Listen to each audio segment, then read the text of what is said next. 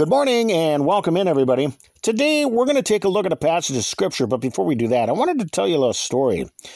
When I was a young boy, I used to play a lot of cards. And we'd all sit around at the kitchen table and play crazy eights, or we'd play spades or go fish. But it seems that a lot of the kids always wanted to play a game that I really wasn't very good at. It was called concentration. And in the version that we played, all of the cards were placed on the table facing down, and each player selected two of them to turn up. But as the game progressed, you had to recall which cards were in which places and commit them all to memory. To win this game, you really needed to pay close attention to what was going on because the points were awarded each time you paired two up, you know, one with another. You needed to remember to win. Although I tended to forget a lot, what I needed to do was stay focused and not forget where each card was placed. And this reminds me of the Christian life. It's easy to forget things. To forget something means to cease to remember it. How many times did your dad ask you to cut the lawn, but you completely forgot about doing it? How many times did the teacher at school give you an assignment for the next day, but you completely forgot to bring it in? These things may have slipped your mind here on the earth, but one thing you never want to forget about is the will of God. Unlike the temporal things of this world that will eventually be forgotten and pass away, he that does the will of God abideth forever. 1 Corinthians 15, verses 1 through 2 says, Moreover, brethren, I declare unto you the gospel which I preached unto you, which also you have received, and wherein you stand, by which also you are saved, if you keep in memory what I preached unto you, unless you have believed in vain. The disciples were bringing the church into the way of remembrance by the daily preaching of Scripture. And what they were doing was constantly reminding them of what God wanted them to do with their lives. God's Word has been written down for us in order to stimulate our memory and to train us in our walk with God, which is why we need to hear it regularly taught. When we do, it keeps keeps that all fresh in our memory. You know, many of the things that I learned in high school, I have long forgotten. I have only retained the things that were really important to me. And to remember the things of in order to remember the things of God, it must be the most important thing in our lives. We must hear the word of God daily. Because once you get too far away from it, you can begin to forget what you're supposed to be doing. Someone might come to church every day and then they start to miss a few services. It might progress even further to the point that they show up twice a month or even twice a year. Just like forgetting close friends, these people forget about God. Psalms 9, verse 17 says, The wicked shall be turned into hell, and all the nations that forget God. Psalms 50, verse 22 says, Now consider this, ye that forget God, lest I tear you in pieces, and there be none to deliver. At the very beginning, the Apostle Paul had preached to the future church about the death and resurrection of Christ. But as the church progressively grew, he was instructing them in the teachings of God's Word. Just like a baby grows, the church needed to mature into spiritual adults, which comes through the application of Scripture. In order for any of us to enter into heaven, we need to go through the process of sanctification through belief in God's truth. This is so that we can turn away from the things that are displeasing to God and become His obedient children. But the apostle teaches that you need to keep in memory what I preached unto you, unless you have believed in vain. And to believe something in vain means that it is ineffectual purposeless. It's it's pointless. It is a claim that you believe in something, but it doesn't result in anything.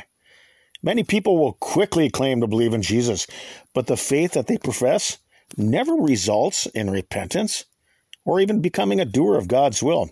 It's like claiming that you believe it's going to rain, but you never put forth the effort to bring in the clothes from the line. Forgiveness in Christ Jesus is the greatest treasure that you could or ever will obtain. And you should be very cautious about receiving his grace in vain. Let's look at 2 Corinthians chapter 6. Verses 1 through 2 says, We then, as workers together with him, Beseech you also that you receive not the grace of God in vain. For he saith, I have heard thee in a time accepted, and in the day of salvation have I succored thee. Behold, now is the accepted time. Behold, now is the day of salvation. When the Apostle Paul got forgiven for his sins, it resulted in a complete change in his whole life and his direction. He went out immediately and began preaching the gospel and ministering to the churches.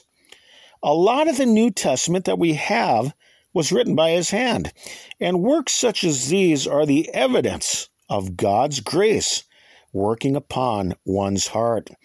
Although he refers to himself as the chief of sinners, he took great advantage of God's mercy and he it completely transformed his entire life. People could see the evidence of God's grace through his works and his deeds. 1 Corinthians 15:10 says, "But by the grace of God I am what I am, and his grace which was bestowed upon me was not in vain, but I labored more abundantly than they all, yet not I, but the grace of God which was with me."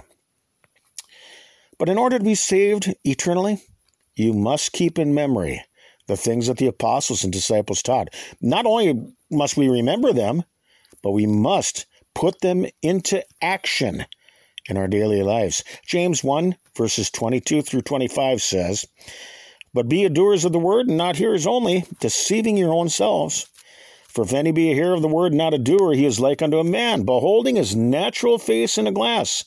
For he beholdeth himself, and goeth his way, and straightway forgetteth what manner of man he was. But whoso looketh into the perfect law of liberty and continueth therein, he being not a forgetful hearer, but a doer of the work, this man shall be blessed in his deed. Instead of committing God's word to memory, some will forget. In fact, some will choose to be willfully ignorant. They've been trained in the will of God, but they simply refuse to do it. They choose to forget it casting it away from their remembrance. And in that state, they cannot perform God's will. Without repentance, they'll be cast away from God's presence forever because they have forgotten about God's wrath against the impenitent. Look in 2 Peter chapter 3, beginning at verse 1. This second epistle, beloved, I now write unto you, in both which I stir up your pure minds by way of remembrance that you may be mindful of the words which were spoken before by the holy prophets, and of the commandment of us, the apostles of the Lord and Savior, knowing this first, that there shall come in the last days scoffers, walking after their own lusts, and saying, Where is the promise of his coming? For since the fathers fell asleep, all things continue as they were from the beginning of the creation. For this they willingly are ignorant of that by the word of God the heavens were of old, and the earth standing out of the water and in the water, whereby the world that was then was, being overflowed with water, perished. But the heavens and the earth, which are now by the same word, are kept in store, reserved unto fire against the day of judgment and perdition of ungodly men. Performing the will of God shows that you didn't forget it it is your faithful actions that are proof that the things that have been entrusted to you were committed to your memory.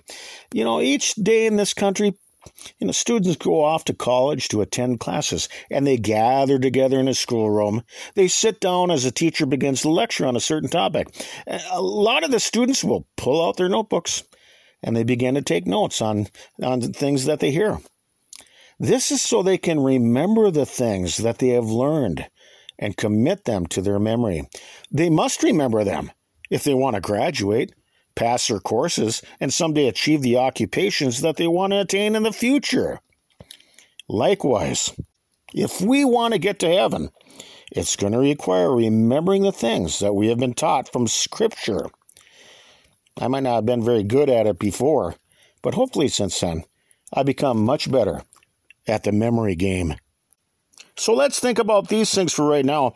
We can be found on your web browser by searching TLK JBC, where you can find our diaries distributed through various platforms. We're not associated nor affiliated with any other religious groups, and you can get our entire podcast feeds directly along with transcripts at TLK and GABC.com. Or I suppose that you could find us somewhere up here in the great northern Minnesota woods. Peace to you all, and Lord willing, we'll talk with you some more tomorrow. Till then, bye bye, everybody.